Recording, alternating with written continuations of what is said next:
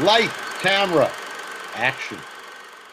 Today we have an amazing, iconic guest, Jonathan Gray, entertainment lawyer, filmmaker, producer, storyteller, gambler, and amazing singer. And I finger paint and glue things as well, Charlie.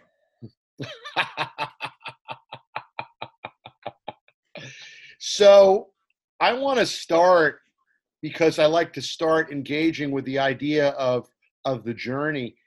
You you have been uh, uh, many shapes as an entertainment lawyer, and then on to becoming a producer. But you you you began and are known uh, uh, to many with you know some of the mythology, uh, and also the, the the reality is that you are both an entertainment law firm, but also housing uh, uh, a, a post production entity, and that sort of uh, uh, centered and, and kind of created an atmosphere of uh, a kind of an incubator and a, and a place where people gather and artists gather and all of that. So take me right to the center of of the shape of of of your of your firm and and the way things kind of converged with the story to start off with just because i think it's interesting of how uh, uh, Brian Devine and Gigantic came together with it, and then we can move and kind of span out into the whole world. Sure. Ray Krause. I, I will say, uh, with a little bit of tongue in cheek, that you know I, I, never refer to myself as an entertainment lawyer. It sounds too much like chiropractor, like I'm a doctor, not you know, you know, not really a doctor. Uh, you know, I got my start, Charlie, as a, as a trial lawyer um, back in 1990, and, and made my way into entertainment with that uh, path initially as as an intellectual property litigator, and uh, uh, had studied um, avant-garde cinema. I, I, went to a couple of different schools, but I studied with Ken Jacobs, and uh, you know, who's a, a pretty uh, uh you know sort of iconic uh, uh, avant-garde filmmaker, and studied the works of Stan Brakhage and Kenneth Anger. So I was always sort of on this you know film path, and spent the first four or five years of my career as a trial lawyer. Nothing sexy, representing manufacturers and maintainers of elevators and escalators and material handling systems and forklifts. And at some point, 19 95, uh, I was so itching to just make a movie and uh, align myself with a with my oldest friend Michael Clancy, and we made a uh, a short film which sort of set this whole path in, in in motion. The first short film that I made was called Emily's Last Date, which premiered at Sundance in 1996. Uh, this goes back a while, and that sort of uh, you know paved the path for me. I, I, it was my first experience at Sundance. I've been there every year since. I think this is 28 or 29 coming up assuming there is a Sundance. Uh, and and you know at some point realized uh, that I could actually combine the two and and uh, you know work in the field where my passion was and and you know my efforts over the next couple of years were, were really how to sort of uh, weasel my way into you know into doing film uh, into into doing film work. Brian Devine, who you mentioned, who's the the grand poobah and principal of of uh, the Gigantic Universe, Gigantic Pictures, and Gigantic Studios, I met initially as his lawyer um, back in 19, I'm going to say 94, 95. And, uh, you know, we, we became brothers right from the, you know, the get go and, and, and we're, you know, plotting right from the outset to how we could combine our, you know, our worlds and the, the, the, the post facility that, that you referred to, um, you know, the genesis of that, uh, you know, really came together, um, you know, uh, based upon a, this desire to bring community together, which you, you referred to. I, I've, I've never worked in a business um, and I'm God, I'm 25 years into the into the you know film and television business that was so community oriented and so collaboratively you know oriented. And boy, Charlie, not you know getting out ahead, and I know we'll come back. You know, owning the post, you know, is is is such a part of the game. And and you know, Brian and his you know wonderful team have you know not only brought their uh, you know creative capital to the table, but Brian has built a you know a, a, a universe that is you know really state of the art in terms of of the post process and he's got a, a, production services company as well. So the whole concept that that led to this facility i'm in and we'll, we'll take a little tour later was really rooted in in community and the acknowledgement that you know bringing folks together uh, you know in, in a world that they feel safe and that you have the resources to be able to actually advance you know uh, things in the production world you know uh, you know was was essential you know to the process. And and that's what we you know in broad strokes what we you know managed to put together over a lot of, of years. You know, Brian and I have been uh, you know partners in crime. Um, you know, really since uh, gosh, you know, over 20 years at this point. and and you you created you created that in a in a smaller sense to start off with in Soho when you first converted. Yeah.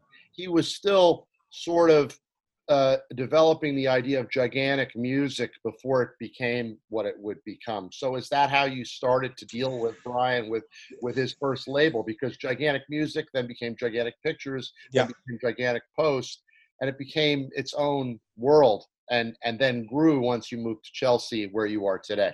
We, we really we really grew up together in in uh, you know in that world. Uh, you know and uh, one, one person that, that that bears mentioning probably more than anyone is Bruce Meyerson you know who uh, you know has been um, you know my business partner since the get go when I decided to make a, a, a, change you know from being a trial lawyer into the entertainment business uh, which not coincidentally was was actually the, the, the, right when my father you know passed it's that, that sort of glass ceiling sort of uh, broke and I said you know what? I got to do what I want to do and the first call I made was to Bruce you know because there was nobody that I trusted and continue to trust more than than Bruce. And we really, you know, set out together uh, both to to uh, put together the law practice, you know, Bruce from the business perspective, and to start, uh, you know, sort of building up this uh, this dream of of having a, a, you know, I wouldn't say a film studio, but being able to have the resources to um, be able to facilitate, harbor, and enable, you know, filmmakers to make their, uh, you know, their movies. And that started uh, down on Broome Street, which uh, you know, I, I stumbled into at this moment that I decided to make a change, and it's, I,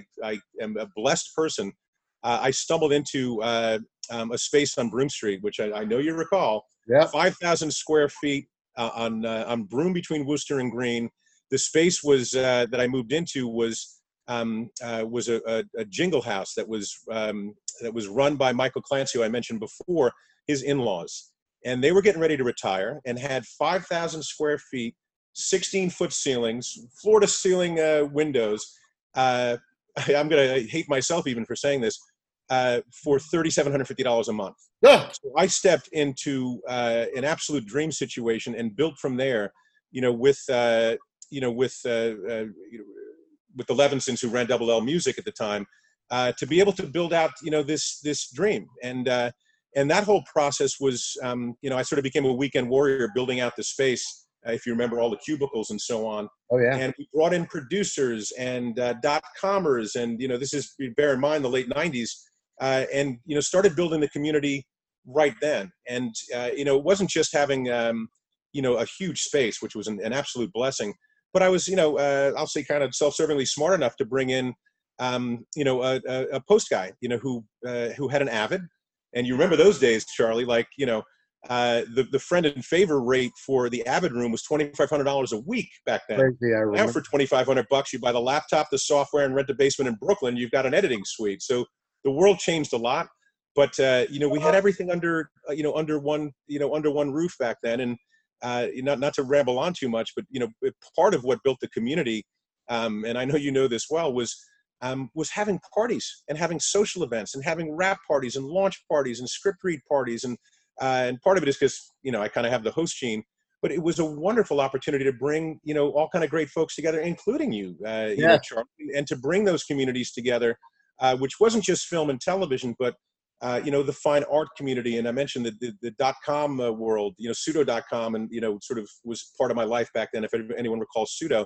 Uh, and it, it really became a, a, you know sort of an incubator for a lot of creative folks. And and, and again i forgive the redundancy having those creative folks in that incubator and all this wonderful creative uh, you know capital and and you know collaborative uh, you know spirit work much better having the post there as well and having the physical resources and the infrastructure to be able to support advancing these dreams. Yeah absolutely. And and for me you know the if you if you go out into the world i mean i have to think of you know your your colleagues or or or or the community of of attorneys that represent talent you're one of a kind. There's no one else doing what what you do right? In terms of, oh, you know that I, representing I appreciate you for yeah. counsel as well as as as doing this uh, uh, uh, sort of community creative community and also uh, a place where people can can finish their work and walk across the hall. And talk to their attorney about their deal from the You know, it, it I, I, think it is a unique setup. Certainly, having a you know, law office for you know for the last 25 years that has a post production, you know, facility is is uh, I think an extraordinarily unique uh, you know uh, situation. When I you know going back to when I when I first you know, you know got into entertainment law, you know was the same time that I, I uh, you know I decided to produce my first you know short back in '95, and you know I, I really had not only no familiarity uh, familiarity with the entertainment law business per se, I didn't really have too many you know connections. So I reached out to a, a friend who sent me some you know pro forma uh, documents that I could use for a lawyer friend for for the short. And Charlie, like the location agreement agreement that they sent me, uh, you know, which was kind of them to to uh, you know to, to to share the documents with me, was a Disney or a Viacom like 22 page location agreement that I looked at and it was just like bewildering. The only thing that location agreement would do would be to uh, you know diminish the likelihood that you could actually secure a location because nobody you know at a at a gas station on a highway is going to sign a 22 page location agreement. And it occurred to me then just just you know common sense frankly that i could accomplish in those 22 pages you know uh, you know uh, what they accomplished in those 22 pages in a page. It's not because i'm brilliant it's because there's a practicality to doing things that sometimes the law business you know kind of takes you astray from you know? It ain't that complicated. So when i saw that i was so frustrated uh, that uh, you know i really it put a fire under me to get more involved in the entertainment uh, law community. And i managed to and thanks to my sister quite frankly the way i got into entertainment law my sister who was a massage therapist back in the uh, the mid 90s met a, a very prominent entertainment lawyer named phil cowan uh, who was a client of hers in the massage therapy world i don't know i'm not sure if you know this story and and she was all excited because she knew I wanted to get into entertainment, and she had a you know a big shot client, and she said, "I'll introduce you to him." And I said, "You know what? Let's let's think about this a little bit." I had already started going to film festivals, Telluride, and and uh, you know, and Sundance in particular, and I just got back from Telluride. I said, "You know what? Don't say anything, but next time you go to Massage Phil, wear the Telluride Film Festival T-shirt that I got you, and let's see what happens." And you know, sure enough, uh, Phil started the conversation and said, "Oh, you went to Telluride." No, my brother did. What does your brother do? He's a lawyer. I'd love to meet him. So I, I and I told Phil ultimately that I had set him up, and and and that's sort of what got the ball rolling. And and uh, the way this all started was at a card table. You know, Phil Cowan was was not only a brilliant uh, lawyer and and uh, the president of the Copyright Society, he was also a, a two-time world champion bridge player.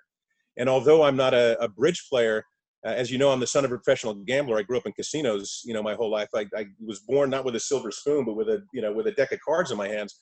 Phil was a much better card player, um, but I was a much better drinker, you know. So we hung out, uh, you know, at his fancy apartment on Central Park West.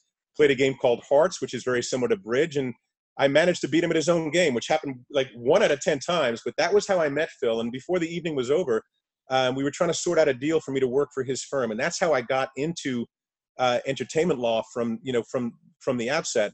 And being in that position at the firm, uh, Cowan DeBaets and Abrams and Sheppard, they're still around. Steve Sheppard, who's a, a, a mentor uh, of mine, is now my lawyer.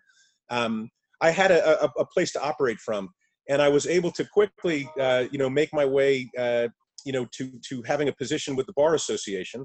Uh, one of the lawyers there, Tim DeBaets, uh, you know, was uh, was had some high position in the bar association, and I pitched him on the idea of putting together a, a, like an independent motion picture committee. And he said, "That's a great idea. Who's going to head it?" And I said, "Well, I'll, you know, I'll be the chairperson of it."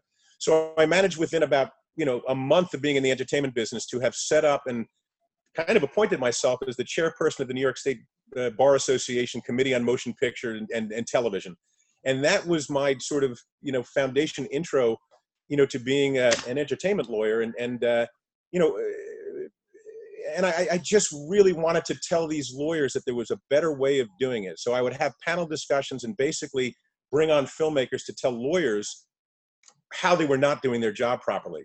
You know, which didn't go over that well with the bar association, but frankly, I really didn't care because these lawyers needed to hear that they needed to have a better understanding of how things work. And guess what? A 22 page location agreement on a low budget independent film doesn't work and you can accomplish the same thing in two pages, you know, written in English. So I, would like to think that you know the, the, the foundation of building the practice that I was privileged to build was based upon practical stuff and being able to communicate with my clients. Not every entertainment lawyer or film lawyer needs to have produced a film, but boy, it helps to have made the mistakes and learn from them.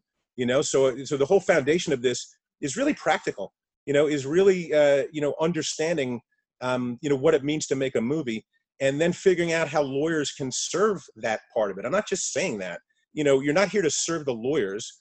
The lawyers are here to serve you. You know, so uh, I know I'm but veering a little bit off course here, but you know the whole you know basis for you know sitting in the seat today has been you know wanting to be involved in film and being able to effectively facilitate you know the process and and uh, you know God knows with all the great people you know that that uh, I've been able to surround myself with and that includes you Charlie um I, you know I, I I'm I get I'm gonna get weepy eyed I'm playing with my heroes Charlie you know and and uh you know it's it's it's a, it's a great blessing but I you know uh, let's move on before before I cry absolutely uh, I'm I I personally not to dive into gambling, but I love it, and I love the I love the relationship that you have with it, not only because you're your your dad, but also because of your knowledge, and and I think it.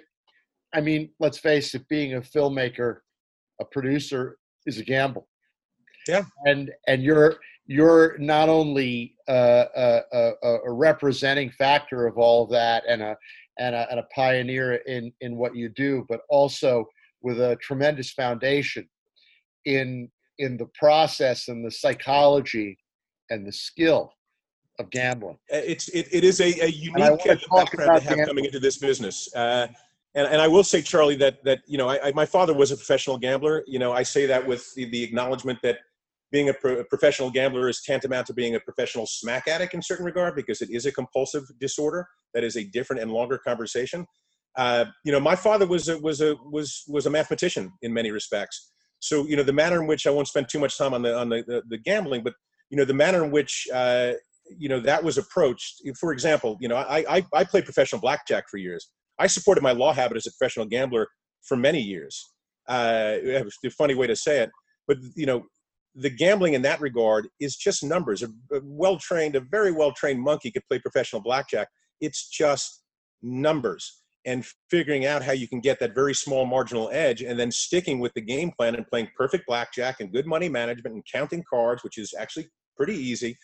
All that comes together. So it's not just, you know, putting money on the on the pass line and crossing your fingers. There's a lot of of, uh, of math that goes into playing um, you know effectively uh, you know because otherwise you're just throwing your your money away now that that does apply to the film business you know it is an incredibly risky business but to be clear you know in the film business almost even more so than the the uh, the, the gambling business having an understanding of all the variables whether they be financial or talent variables which are all over the place and how that all comes together you know there is absolutely a science to it that needs to work with the creative side of it you know, and sort of right back to the lawyers who may be at that table, you know, uh, facilitating the process. You know, the lawyering, uh, you know, uh, again, it, it's almost sort of, um, you know, being able to to to effectively bridge that space between the tires and the road. You know what I mean? If the tires are the, are, you know, is the film and the road is the financier, there needs to be, you know, some individual or individuals that are able to make all those things work,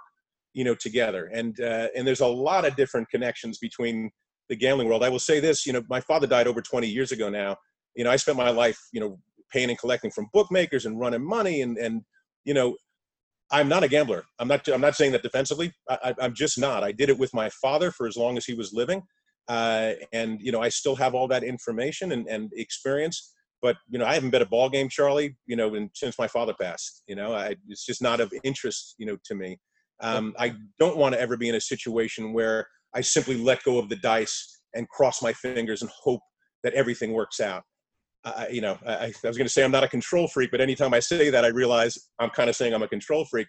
I want to have all the information, have a grasp on all the variables, and how that comes together within the collaboration, and always being uh, prepared to, uh, you know, to pivot because you know the playing field changes, and you know this is probably better than anybody. The oh, playing yeah. field changes in the film world constantly.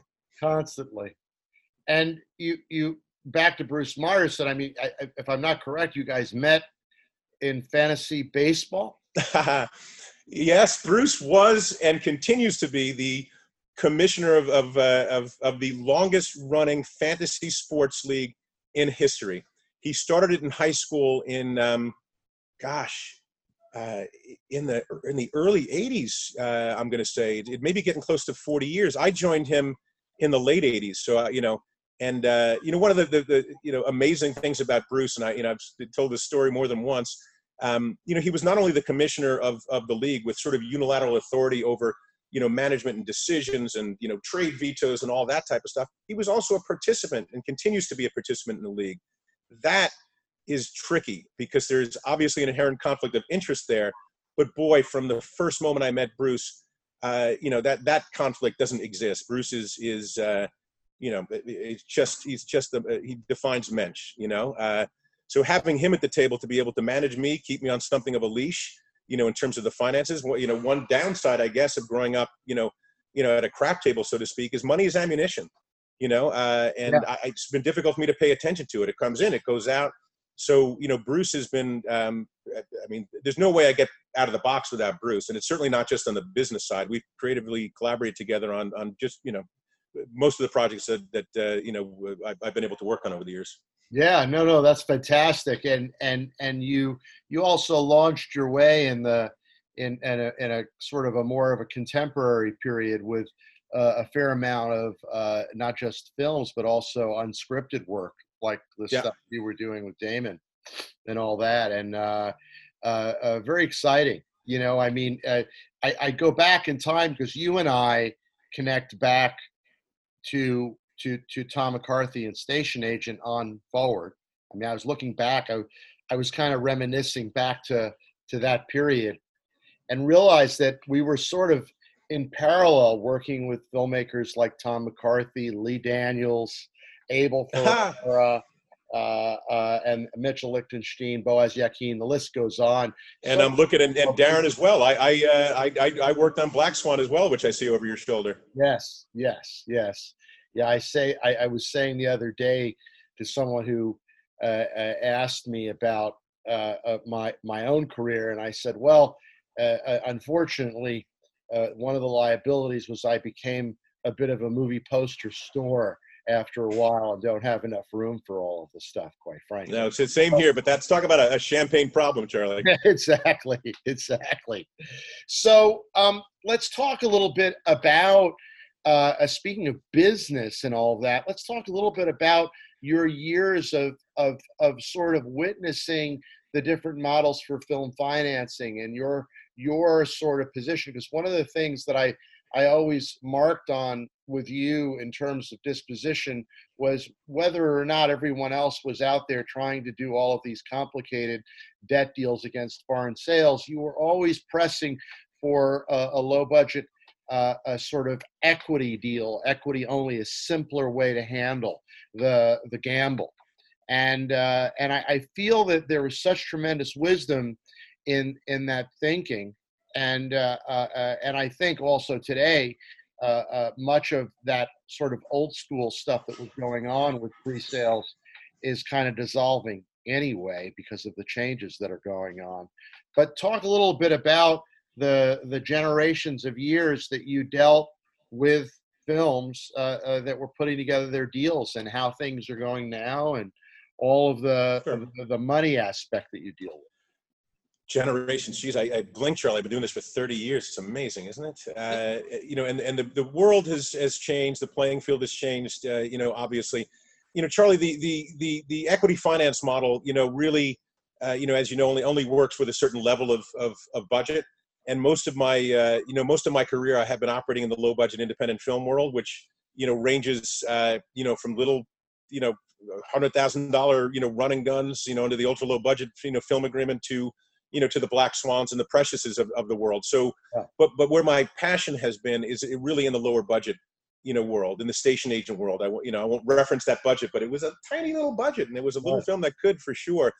You know what, what's most important in, in all of this uh, you know charlie and, and what I, I, I you know uh, come back to and i didn't create this but you know transparency and equitable deals. That's what's most important. Like and I, that that is easy, you know, uh, you know, uh, for me, and, and not so easy necessarily in the, you know, in the industry. You know, when when you the more complicating the you know the, the financing structure, you know, the more likely it is that uh, you know uh, that there's someone that's getting uh, how do I say this politely the shit end of the stick. You know, and in those you know debt financed you know against pre-sales you know models where there's you know two or three different layers of of debt and you know against the tax credit and against the estimates and the mez piece and like that you know there's a reason that that uh, you know behind closed doors the equity that sits at the bottom of that is referred to as the dumb money you know and that never sat well with me you know uh, so there are certain models that um, you know are the more you know at least in the past the foreign sales driven models where the only folks that that are really in a, a position of likelihood of recouping are the folks that are at top of the waterfall with the debt plays so I had a distaste for those types of models simply because, you know, more often than not, the the equity was was getting left out in the cold.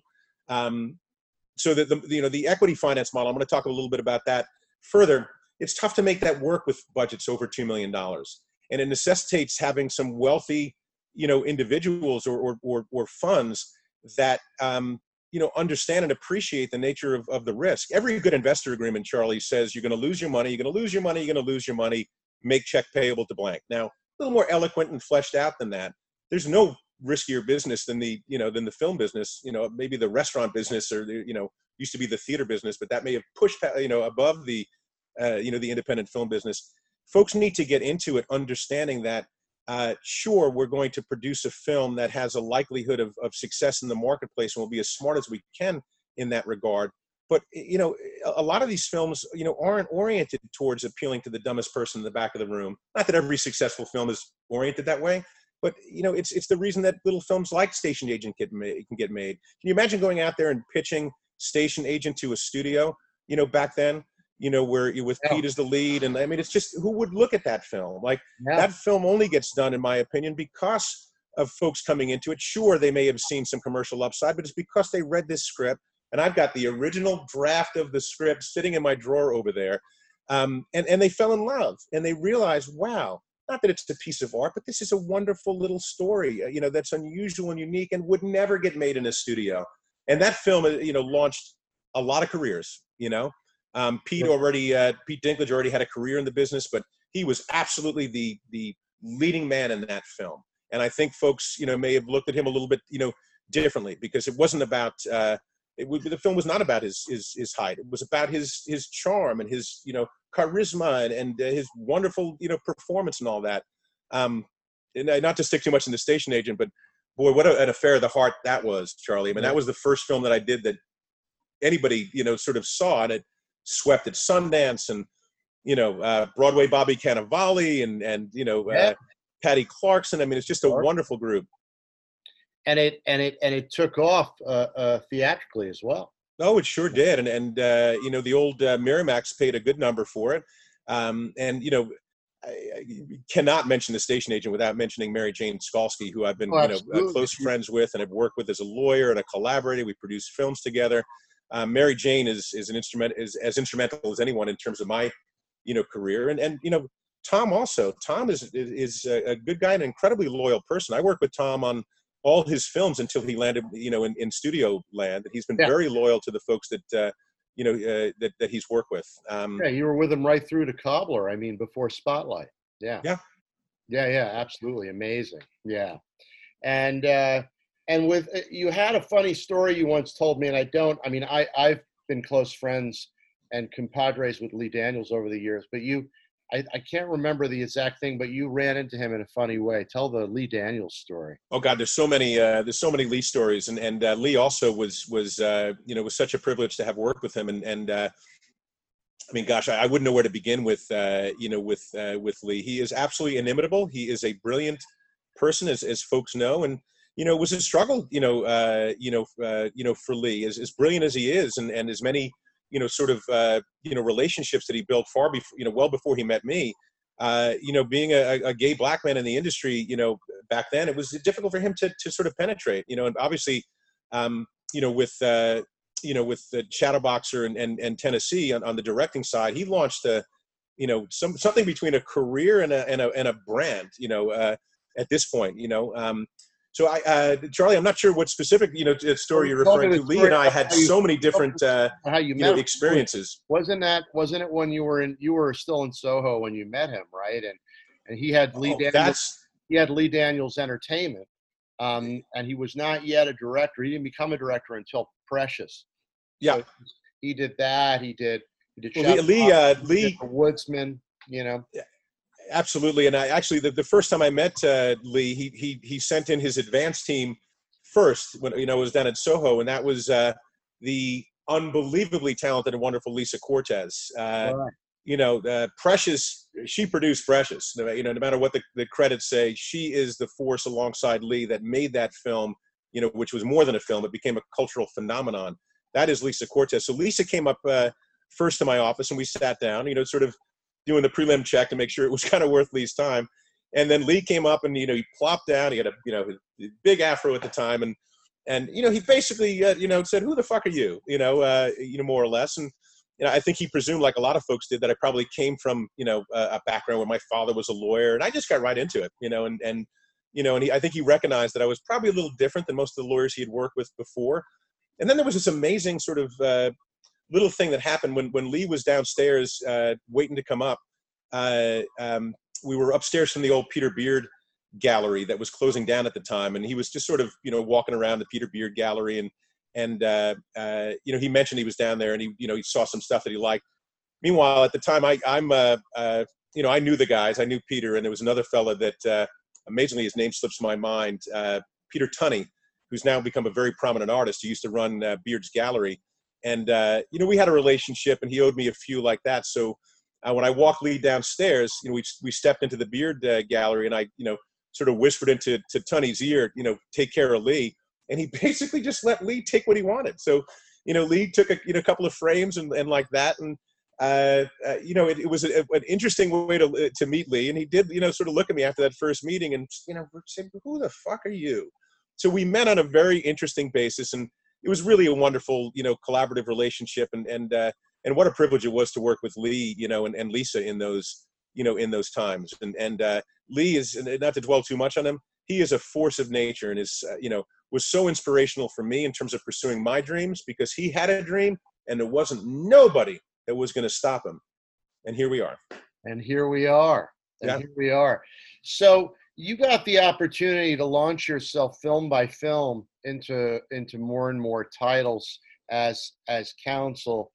And then at a time later to skip forward when you had the collaboration with with with ron perlman um, on pottersville tell me a little bit about the story behind that because I, I, I heard a story about something that took place on the set that i think will for me go down in history I don't know if you remember the story about Ron and the IATSE. Do you remember that? Oh, sure. There's a, there's a, and there's a ton of. Uh... To me, this is one of the great independent filmmaking stories because so many of the indie deals are are are SAG DGA. Charlie, forgive me. For, my phone is ringing. Oddly enough, I'm not sure what. All right, I think I took care of it. Um, and let me. I, I, I'll, I will talk to you about the. I'm sorry. They approached the set. The eye came to the. Set. Oh set. no, I, I, I totally remember the story, uh, and I'm, I'm happy to share it. Fantastic. I, I, I, really I skipped over such a huge thing here. When when I uh, and, and I will get right back to Pottersville. Uh, you know when I uh, you know when I started the uh, uh, the practice originally. Uh, you know after I was working with Cowan DeBaets. You know with Brucey, you know Bruce Meyerson. You know you know sort of running everything on the on the business side of things. Uh, I originally met a fellow named Robert Spinack because this all started as Spinack and Gray. Rob was just out of Fordham Law School, which was my alma mater, and was working uh, um, basically as an intern at, at, the old Fine Line. So when Robert uh, Spinack and I got together, we formed Spinack and Gray sort of overnight. Um, you know, as we used to say, like, you know, uh, I had the drugs, he had the street corners, which is to say, we weren't selling drugs. I had the experience in the film industry, and he had the relationships so we were able to start a practice working with folks like Ira Deutchman and, and uh, Peter Newman and, and some real old guard, wonderful, uh, you know, producers. And, and uh, that's how the practice started. And then it expanded, you know, with Evan Krause, we became Gray Krause. Uh, and, uh, and then it expanded beyond that and Andre De Roche and Josh Sandler and Ian Stratford and, you know, all the wonderful people that comprised, you know, the firm, Nicole Compass, who was, you know, we worked with me for many years. And that sort of built the foundation that that all of this you know started from and i don't want to leave them on the side because we all built this together. Yeah. the opportunity that popped up with uh, with uh, with ron and talk about inimitable ron is is a, a, brilliant beautiful smart funny lovely politically i wouldn't say correct but politically sort of on point dude. Um, you know i met uh, ron when he was putting to, through jay cohen uh, who's a, an agent at gersh uh, um, and a really straight shooting good guy agent. Uh, you know, it was about putting together a, a film fund that was uh, oriented towards making films in uh, economically sort of distressed portions of, of, New York, you know, which was great. I'm a New Yorker, Ron's a New Yorker. So that's how that started. And it wasn't specifically about Pottersville, it was about putting together his Wing and a Prayer um, film group and production company with, uh, with his partner, Josh, uh, Josh Crook. So it started with me as a lawyer. And uh, and then you know you know I fell in love with Ron and Josh and and uh, the Pottersville opportunity you know, was, was something that existed bef- uh, before, uh, you know, Wing and a Prayer, and it just sort of came together. I was working with, um, you know, with the writer, uh, with uh, uh, with Dan, the writer on that project. He was very close with uh, with Mike Shannon, and that's how it started. So working with, you know, with Dan and, and Mike already being part of it in a very unusual role because the film, you know, which I, I like to think of as, as sort of a, a like a stoner Capra movie. Um, Mike was playing the Jimmy Stewart uh, role, which is unusual for him to play in a very fantastic, unusual universe. And uh, you know, it was it was uh, uh, you know it was uh, it was that you know sort of um, uh, you know package with Mike on board, who's an actor magi- magnet that you know that was already there. Now the stars aligned because Ron was looking for projects in New York. This was set in Pottersville, basically New York to begin with and uh, you know mike was a big fan of i should say ron was a big fan of mike and, and vice versa. And then it, it, the genesis came together. And uh, boy for a little you know two million dollar film to have mike shannon and the great ian mcshane and tom lennon and christina hendricks and judy greer and and uh, gosh i'm leaving out another star. But you know once that came together um, I, I won't say it was easy but you have all those stars, even though the film was kind of bizarre and, and featured furries and all, all, kind of weird elements. Um, you know, that came together in, in uh, pretty quickly, and we shot it over uh, uh, over uh, the, the, Christmas holidays. Uh, it must be five years ago at this point. The story you mentioned, we were you know making a two million dollar film upstate, uh, non-union. I, I, I am a believer in unions. Um, however, there are certain situations where, because of you know union rules, it's very very difficult to make a low budget film. So uh, none of this is posited in a manner that uh, you know there's anti-union. I say this sitting right upstairs from my Otzi, who's in my building. I know. I love that. Um, so uh, what you're referring to is the day I went uh, off to Sundance uh, um, because we were in the middle of production. Uh, that's when the IA showed up, and Ron was there, sort of you know general in, in the field, and he had I forget his dog's name, but he'd walk his dog every night. And you know one evening he he and we all knew that it was a possibility the union was going to come in. And Ron saw a guy in a suit, and it didn't make sense, except maybe the guy was a union guy. So Ron and his, you know, uh, you know, being Ron, approached the guy, and and and uh, you know, Ron can be very intimidating, as big a hearted guy as he as he is, and uh, he basically said, "Who are you? You know, who are you?" And uh, you know, we dealt with things very politely, and I have good relationships at the union, and uh, you know, we, we had treated our crew, I like to think very well. And, and, uh, you know, the union didn't get the vote and we, we, you know, we moved on, you know, uh, in peace without the union. I will say the, the IA and I have strong relationships there. I work closely with Dan Mahoney and, and he was very much a gentleman about it. And, uh, you know, we got through that production because, you know, Ron, Ron sort of in, in character, which is part him, basically said, not on my watch, you know, and it worked, you know, which doesn't always work with the union, but, uh, if you're in a room with Ron Perlman, again, he's uh, he's imminently huggable, but he's also like, you know, he's the real deal. Well, he, he described it in a in in a way that that I, whether mythology or not, where he basically told them to get off his set. You know? Yeah, that's that so, kind of is what it boils down to, and he did so in a, in a polite way. Almost like you know, old school shotgun style, like get off my set. Uh, we'll talk at another time. This is the wrong time to be doing this. I think that, uh, and yes, and, and again, um, I, I, know that Ron dealt with it, you know, uh, professionally and, and politely. Oh, However, yeah. when you're standing across from Ron, you know, it, it sort of comes with that, you know. Yeah, yeah, yeah. He was uh, he was able to to finesse that moment absolutely perfectly. Yeah. yeah. when Ron steps in, it's not exactly like the Eastwood. I can't whistle, but like there's there's he comes with a sort of aura and theme music. You know. Yes, yes, he does come with uh, uh, uh, with with theme music for sure. Um, let's wind back the clock. I I I want to. I know very little about your early life growing up. You grew up in New York, in Queens, in one of the boroughs. You, uh, your, your, your dad, you said, as you mentioned, was a gambler and all that. Tell me a little bit about young Jonathan Gray. Ha.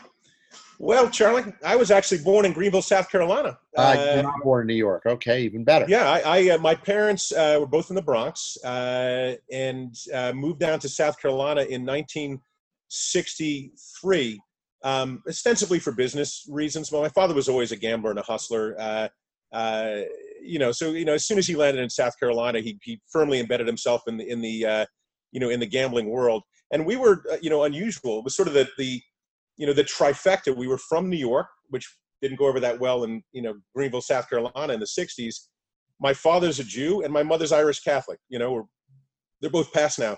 So you know, I, I, as far as I know, I'm one of two Irish Jews from the great state of South Carolina. But growing up in the 60s there, I grew up across the street uh, from Bob Jones University on Wade Hampton Boulevard. Bob Jones University, if you don't know, is the last desegregated school in the country. So it was an interesting atmosphere to, to grow up in, and one in which my mother would tell a story about uh, being in a beauty parlor in 1963, and all of a sudden everyone sort of broke into applause and she was wondering what, going, what was going on and she heard people saying the president got shot and she presumed it you know it must have been the president of the mill or something. Of course she didn't think it was nice anyway but then she found out that they were applauding the assassination of, of jfk here's an irish catholic girl from the bronx you know? So that was the sort of atmosphere in, in the in the south in the 60s but i will say and i'm not sure if you have to bleep this out my father didn't give a shit about nothing and i say that in a manner that i mean he really did give a shit about the important things but you know, he, this goes back to the 60s black, white, yellow, green, gay, straight. It didn't make any difference to him whatsoever. So, putting my father in South Carolina in the 60s, he just kind of did every, you know, he did what he did as a gambler. And ultimately, in a much longer story, Charlie, I mean, we left South Carolina in 1974 to be closer to my father who at that point uh, was in Danbury, uh, a club fed, a federal penitentiary, uh, penitentiary in, in, Connecticut, serving with uh, with uh, all the Watergate boys. With uh, you know, Liddy was was cellmate for a while. Oh my um, god, I didn't know that. Oh yeah, yeah, oh, Charlie. He he became the first person convicted of organized crime in the country. That is a fact. Somehow, this high stakes professional gambler from the Bronx, you know, became the the the first guy you know convicted under the predecessor to RICO uh, the Racketeer Influence Corrupt Organization Act. Prior to that, there was something called the Omnibus Criminal Control and Safe Streets Act, which was uh, you know promulgated by uh, Hoover, who always wanted to have some statute in place that was oriented towards going after organized crime, wise guys, racketeering like that. You know, when they got uh, you know Capone was under tax laws, so they put together this statute that involved, and, and again, this is a longer conversation, a conspiracy of five or more people engaged in interstate commerce, which is what made it federal, and a violation of underlying state law, which is the gambling. So again, a longer conversation. But my father found himself right in the middle of that. I am also. I'm sitting across from a desk that has every bit of record and info. I got personal letters from J. Edgar Hoover to the uh, U.S. Attorney in South Carolina, you know, speaking about my father and how we're going to bring him down. I got all of it through Freedom of Information. That is again a longer story. But growing up in the South in the '60s, uh, you know, my first memory, Charlie, is literally hiding under a desk in our garden apartment in South Carolina with federal agents making their way into the house and standing on top of the desk I was hiding under, pulling down a drop ceiling to take out the wires because wires back then were literally wires because my entire life was tapped. I've got wiretap tapes in my desk that I got through Freedom of Information. So I wasn't aware of it as a kid. You know, I mean, you just grow up in the environment you grow up in, and that's the context of your universe. You know, now people tell me their father's a dentist. I'm like, a dentist? That's insane. What was that life like? So I know I grew up in a in a uh, you know in an unusual setting, but it was the setting I grew up in. You know, I grew up in a world in which I would sit in the back seat of a car, you know, at a Howard Johnson's, you know, in Columbia, South Carolina, counting bags of cash as a four year old. I kid you not. Even through law school, you know, I'd go meet Jimmy or Basil, and, and you know, I'd have you know eighty thousand dollars in my pocket, and I had a safe deposit box. It was an unusual way to to grow up. So table setting wise, Charlie, I mean, it's yeah, you know, it's it's rich, you know, and unusual. I grew up in casinos. The only time we ever traveled was to Vegas, to the islands, later to Atlantic City. if there wasn't a casino or gambling involved, there wasn't a vacation or a trip. And the Wow. only two days that didn't involve gambling, the only two days were the day before and the day after the Major League Baseball All Star game. Those were the only two days, period, full stop. Baseball, football, basketball, every single game on the board, college included, um, in in basketball and and uh, and football, uh, and and that's what my father did. And and uh, again, I, this is a longer conversation, but Yeah. basically it was it was arbitrage, Charlie. He was able to figure out that there was a disparity in the betting lines between bookmakers in different jurisdictions, and he found a middle position. He was buying low and selling high as part of the same transaction, and turned the books on themselves, the bookmakers on themselves. Again, longer conversation. He did that forever, and that's why he went down, uh, you know, for the organized crime thing because he was betting with bookmaking offices all over the country, Chicago, New York, California, South Carolina, Florida, because they all had different betting lines, right? So he was able to, you know, bet the Jets in in in Miami and take seven and a half points. I know I'm getting a little bit inside baseball here. Uh, and bet the same game in New York and bet on the Dolphins and lay four points. You know what I mean? So that spread between four and seven and a half is where he lived. I, I, I can't help but get deeper into it.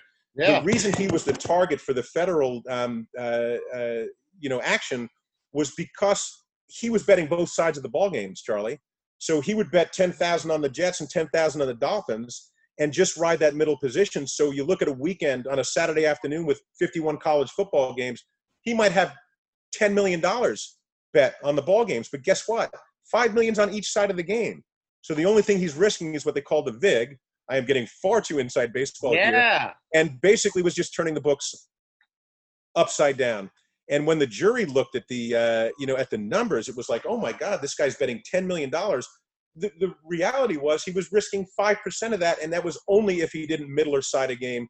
And that is too detailed the description. Wow. But this, by the way, is also an environment in which the judge, John S. Martin in Columbia, South Carolina, um, you know, in a sidebar with my father's counsel, said, "I know the Jew did it." So this is the environment that he was, you know, operating in. right. And by the way, just it just rolled right off him. You know, he got a kick out of it. He enjoyed his experience in the in the club fed. He lost weight. He was eating three square a day. He was teaching Liddy how to play bridge. Like, you know. Anyway, I could go on and Oh on. my God, obviously, fantastic. Th- th- th- I hope there's a movie someday.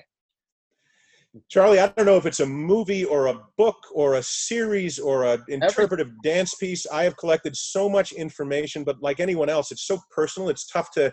I'm not shy about it. Clearly, I've got 900 pages of transcript, you know, sitting in my desk, Charlie.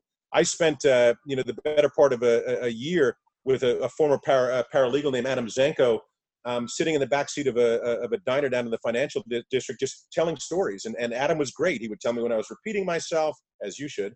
Uh, and then he, he took those transcripts and, you know, excuse me, took the, the tapes and transcribed them.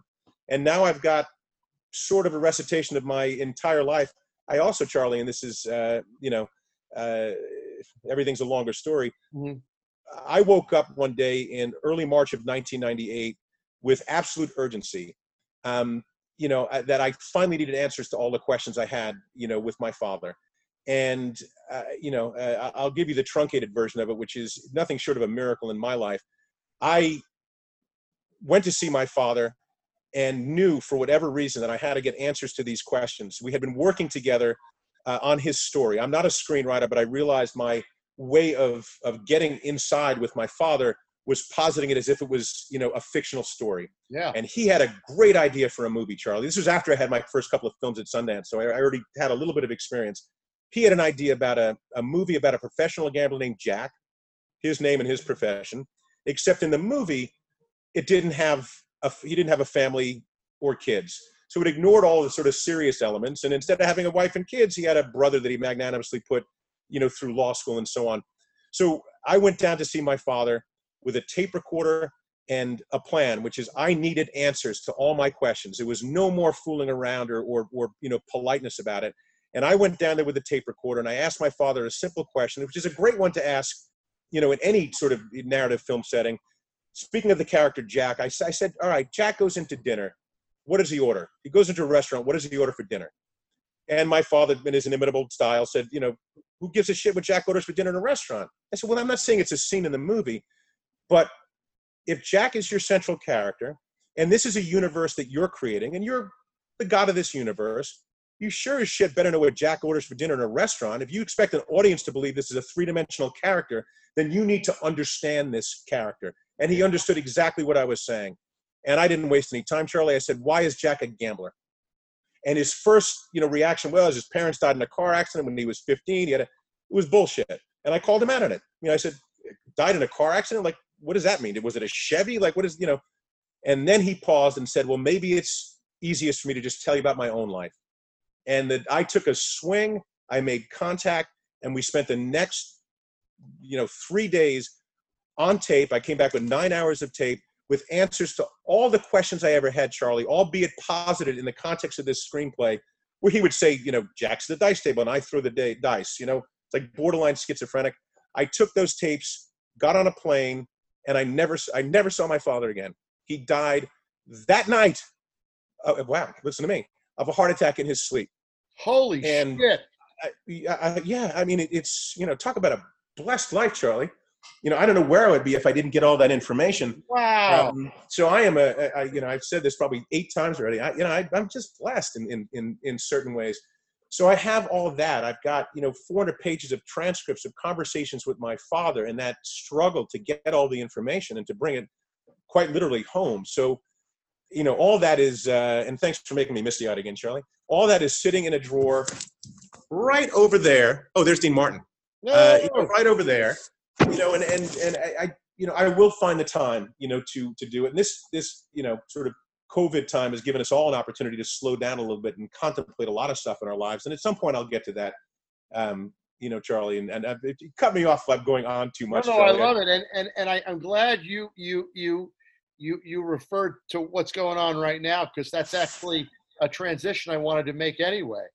Listen, we're this is the new normal where we are right now. I mean, oh my God, new normal, right? But but it's forgive me, Charlie, for one second. I'm so sorry. I have to use. I don't know what you do in this. I have to use the restroom. Can we take a break for a minute? Uh, what do I do? Uh, I guess we can take a break. I, am going to have. To- I can leave this rolling, but I have to, you know, other than uh, you know having an embarrassing moment, I just got to run for out for one minute. Well, we'll walk with you and we'll figure it out. Yeah. well, I'll walk with you, but I'm going to leave you outside the restroom. Yeah. Yeah, yeah. And yeah. if the, you know, if we can, uh, this must have happened before in, in uh, your other wonderful interviews. Yes, yes, yes. Charlie, forgive me. I'm going to leave you here for one minute. I'll be right back. All right, I'm back, Charlie. Sorry about that. Yeah. You know, uh, when nature calls, there's very little you can do about it. All right, so let's. Uh, this is going to be uh, an interesting moment. I'm actually, while you're doing this, I'm making a coffee, which is fantastic. And, Good. Well, I, I, this is an opportune moment. I'm going to. Uh, what should I should I uh, transition out of the office? Can I just walk to a different location? well, wherever you want to go, as long as we're uh, we're continuing the cast. So yeah, we shall do that. I am going to. All right, I am walking down the uh, the hall here, Charlie. I'm going to sit in the conference room for a bit. Okay, changing locations, changing the setting. Uh, there we go. There you go. Back in. Back in. All right. Yeah, this is going to. Setting looks familiar, Charlie. This is going to drive my uh, my my dear Olivier slightly crazy, but that's the way it goes. Uh, Olivier's used to me driving him crazy, Charlie. Oh, good. Oh, good.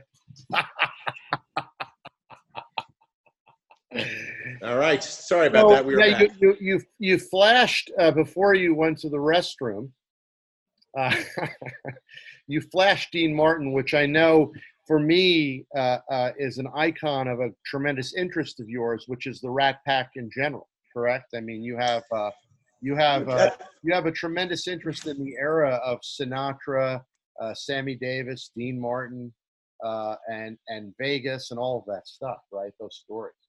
Yeah, you know, I, I you know, having grown up in casinos my my my whole life, it's sort of it's, it's a natural. You know, I, I and I had the privilege of, of meeting, uh, you know, Mr. Uh, Martin when I was a, a young boy. Uh, the casinos that we would stay at, coincidentally, were were the Sands and, and later the MGM, uh, which is, happened to be Dino's haunts back then. So, uh, you know, I, I, I met him in passing as a child. And I, you know, was just sort of you know doe-eyed. But um, and Sinatra, you know. I, am not a music, uh, you know, person per se, but I grew up with with with Sinatra vinyl You know, it was just there. You know, my father liked, uh, you know, uh, Sinatra, although he always had a beef with Sinatra, who apparently flirted with my mother. You know, uh, you know, a little bit too strong.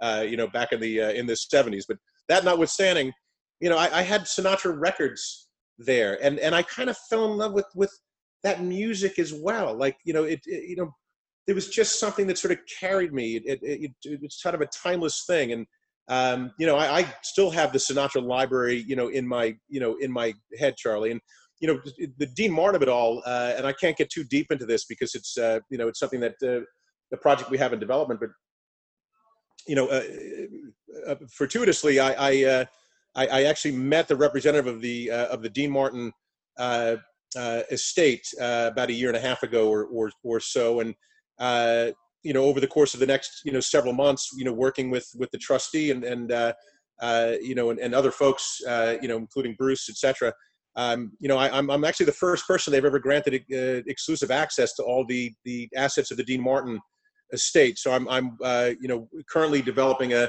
uh, a docu series about about dean martin wow. called the invention of cool. And I, again i'm i'm going to err towards the side of being, um, you know, conservative. I don't want to talk too much about it. It's uh, it's still a project in in uh, sure. you know in development. But boy, it gave me an opportunity to dive, you know, deeply into uh, you know Dean Martin and the Rat Pack, you know, of course, and, and learning a lot about uh, you know the the era because the you know Dean Martin in, in you know in particular. Dean Martin brought the, that that incarnation of the Rat Pack together. The Rat Pack actually goes back to Humphrey Bogart and, and like that. The Rat Pack we know, as you said, is you know is Dean and uh, you know, and Frank and, and Sammy and Peter Lawford and, you know, a couple of the others. They were the core, you know, group that, uh, that came together. It was Dean Martin, after he broke up with Jerry Lewis, that, uh, you know, that decided he didn't want to just have the spotlight himself. He, he had launched a successful career in Vegas and, uh, you know, in films. But, uh, you know, he put the call into Frank, and, and that was the impetus for starting the, you know, that era of the Rat Pack you know, there's a couple of things about Dean Martin. I think it, it, it's more than just the music and the ear and, and, and that appeal for me.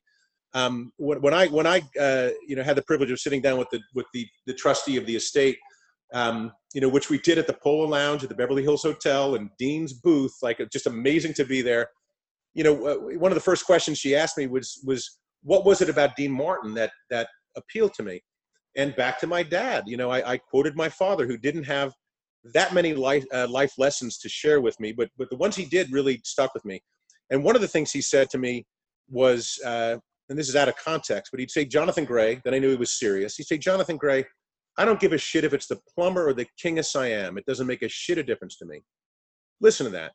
I don't give a shit if it's the plumber or the king of Siam. It doesn't make a shit of difference to me.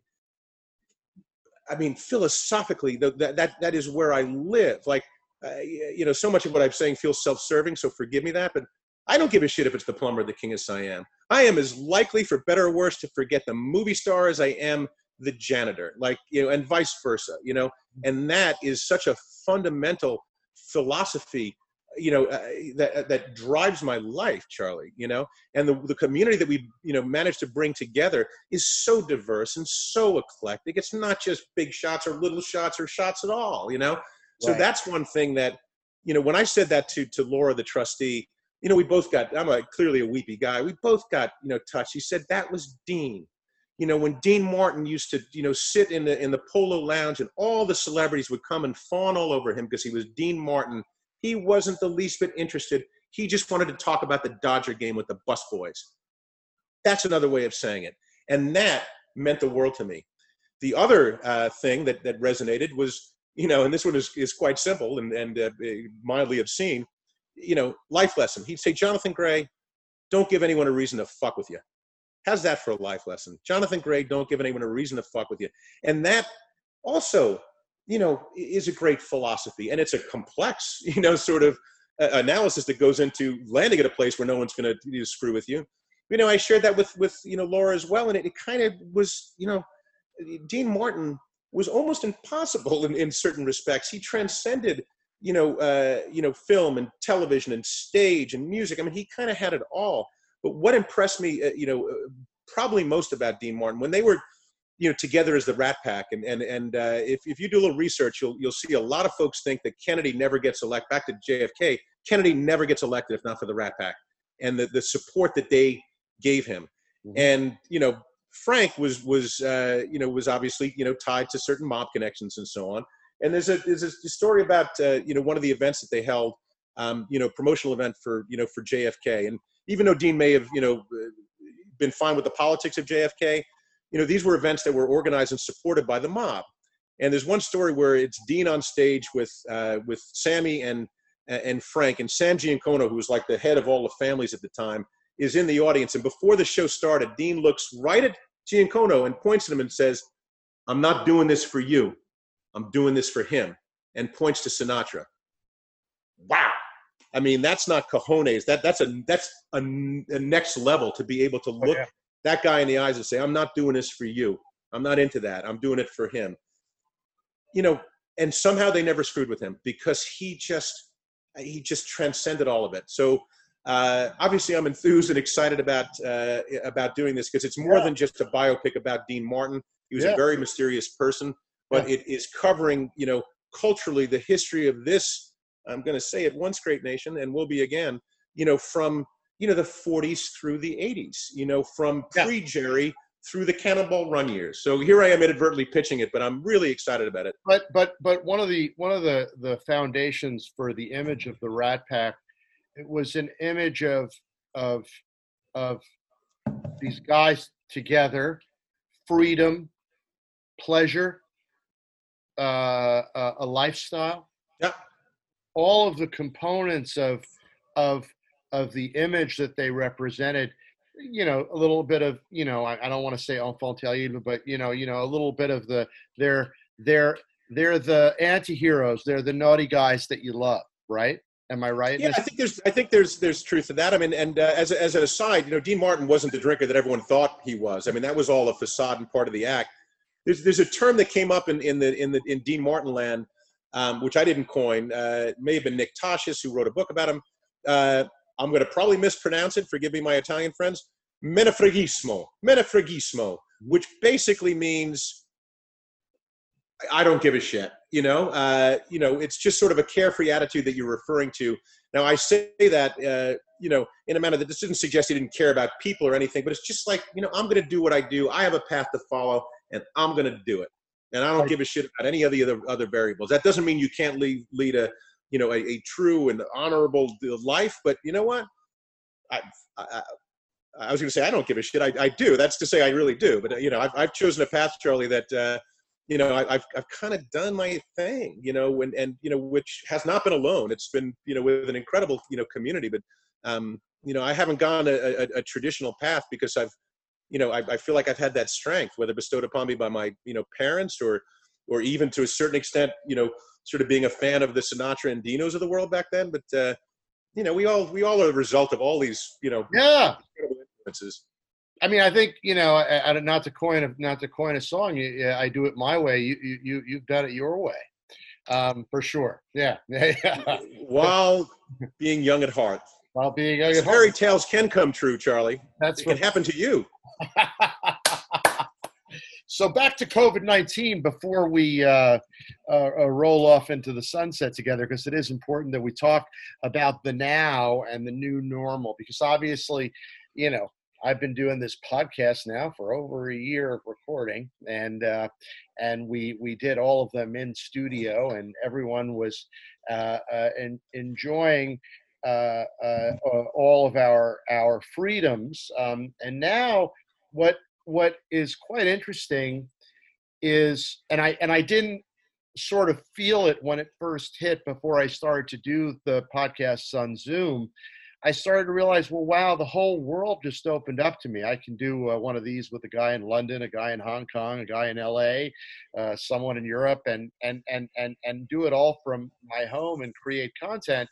I, I think to myself for a moment now, we're in a we're in a strange world, and and as you commented uh, in our last conversation when you were talking about uh, uh, uh, the changes that have taken place, even for you within uh, both producing and and and as an as an attorney, uh, going to focus from narrative to documentary was uh, was just kismet for you guys. I mean, narrative has come for a moment anyway to a bit of a standstill. There's a hunger for a new pipeline of content.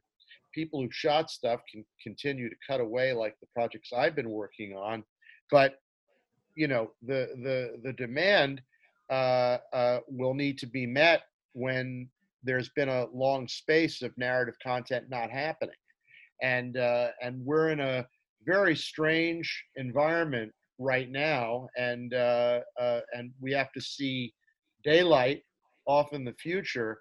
But the the first thing that comes back inevitably is unscripted and documentary which you're focusing yeah. on. It's become you know I've, I I, I mean you know I, I, pivoted my my career uh, you know uh, back at the beginning of this year to really working almost exclusively on documentaries, which you know was kind of dumb luck in terms of of the state of affairs right now because the docs are still chugging along.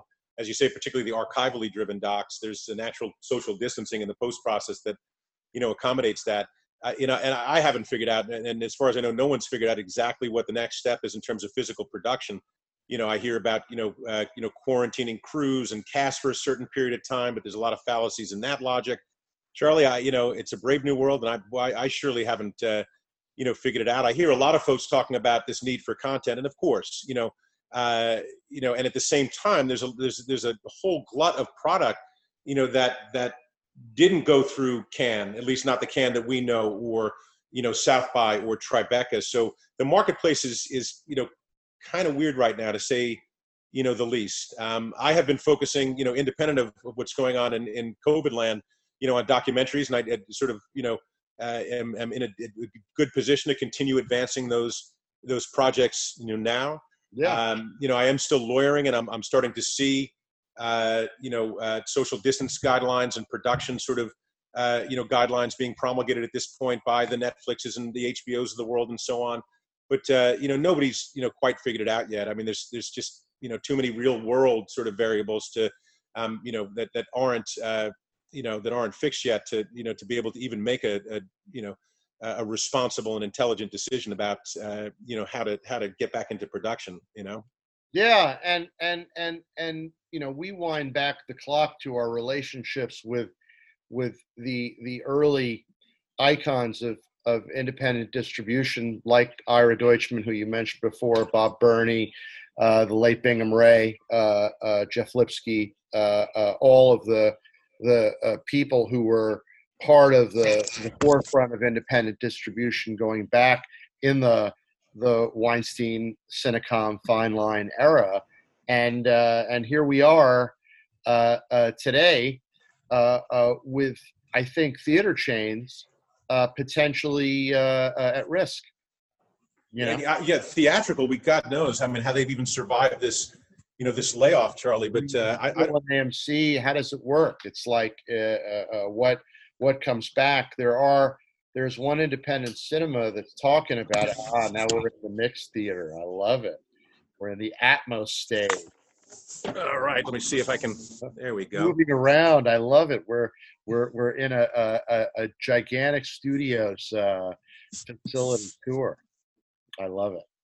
Yeah. So um, yeah, I mean, you know, we're we're we're in a transition now, and uh, um, certainly uh, streaming content is on fire. So the demand is there. Um, and all of the new channels are are popping one at a time whether it's the NBC Universal's newer version that they're calling Peacock or HBO Max, um, and uh, uh, every player is is is in the game, and uh, and and uh, they're uh, and and it's and it's it's ironic that some of them, not all of them, because obviously Amazon, Netflix, and others have uh, have Disney Plus have already launched. There's there's some that are just in the process of of, of launching their their networks. It's crazy. Yeah, it, it is, and it's it's. I mean, it's a constant. I mean, it's one of the reasons the industry is is interesting because it's constantly in in in flux. You know, whether it's uh, you know a new platform coming to to bear or a new manner in which information is conveyed. I'm a simple person. Like you know, ultimately, what it comes down to, and this is as simple as pie, is you know, it, content is such a broad term. You know, put the work in. You know, I see I've seen so many pitches over the years where they're kind of thoughtless, like you know, spending the time to make sure that whether it's a feature or a limited series or a series, just figure out how to crack that code, you know, so to speak, before you land in front of the buyer, and and making sure that you have a grasp on who your audience is if you're intending to go down a commercial route.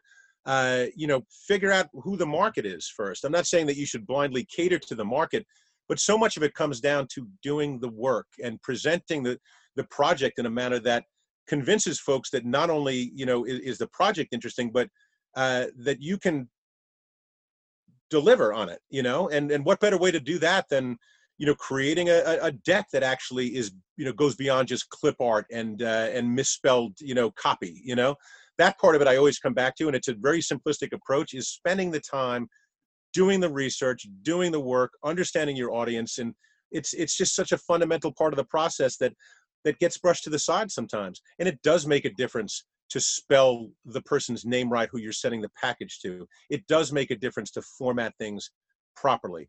You know, uh, you know, so spending the time and paying attention to that. And you know, like I, I wouldn't be here if I hadn't surrounded myself over the years with people smarter than I am. You know, I couldn't do what Bruce Meyerson does. I couldn't do what Brian Devine does, or you know, Jason Orens or, or Pamela Ryan at Gigantic. All these folks are contributing. So uh, that you know is, is, is probably the best advice anyone could give is is to surround yourself with folks who who are are you know better at stuff than you are. You know, whatever it happens to be. It's Absolutely. not different than uh, step stepping out to the making of the film and, and hiring a cinematographer. I couldn't shoot a movie, nor could I act in a movie.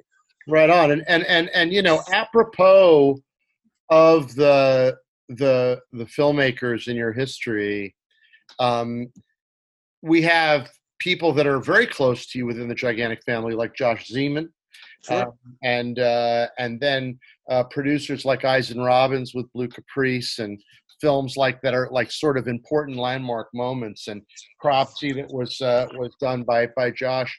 Um, you know, there's a whole there's a family, and uh, and and and and you have, you have been the uh, the in a, in a sense sort of the the leader in that in that world for years. I, I, I'm not just knee jerking this. I'm not sure about. I, have been a leader of that world. I, I have been a facilitator, Charlie, and facilitator, and, yeah. and I, would like to think I've I've created a, a, a, You know what? I, I know that I created a space that people feel safe in.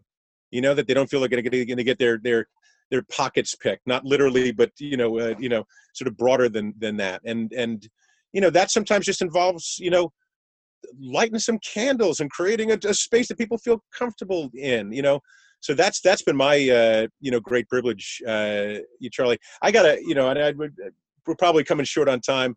I want to thank you for wearing that First Amendment T-shirt because that's where everything comes back to uh, and if you can't read it, and I don't need to look at it, Congress shall make no law respecting an establishment of religion or prohibiting the free exercise thereof or abridging the freedom of speech or of the press, Charlie. Right? Correct. It's so important. And those last two stanzas are just as important. The right of the people peaceably to assemble and to petition the government for a redress of grievances. It's what we do. It really is what we do in terms of working in the arts. And that part of it is you know as important as anything else. It's why it's you know I, I would take one more walk if we get a complete tour of the tour of the office here. But those words are emblazoned as uh, as you know as you walk into this office. You can't get past you know a nine foot uh, you know First Amendment. So oh. to watch this podcast, if what they take from it is get to know the First Amendment and how important it is, particularly in these troubled times. Absolutely, and there'll be some value from this. Yeah. There she is, Charlie. Ah, there she is at the right at the front door of the law firm. The First Amendment done in beautiful calligraphy. You know how we're going to roll this podcast out, though. You know. What's that? You know how we're going to finish the podcast, right? You're you're you're going to sing for me. I, I don't mind singing, Charlie. And I thought about uh, it a little bit because, um, you know, there's a little something called copyright law you know, oh. and uh, you know, uh, and and for example, singing a Sinatra track, you know, it, it's actually an issue theoretically in, in, under copyright law. But I figured out a way through it. It's one of the one of the, the basic fundamentals in documentary film, which is where I'm living these days, is fair use. Yeah, it's copyright law. Guess what? Sometimes runs right into the face of the First Amendment and freedom of speech and all that. So as long, generally speaking, as you're using copyright material in a different context, you know, with some commentary and criticism, then you can kind of get away with it.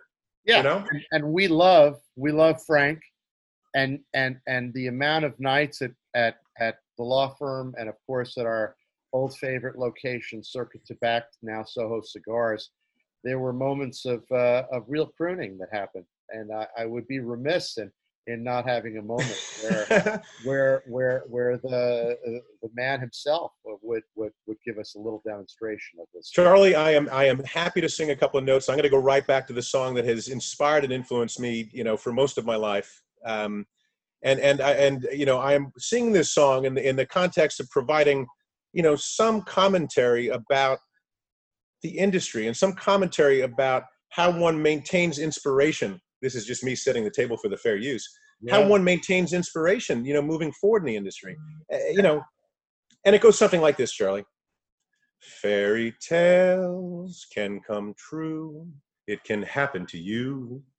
If you're young at heart for it's hard you will find to be narrow of mind if you're young at heart and if you should survive to 105, look at all you'll derive out of being alive.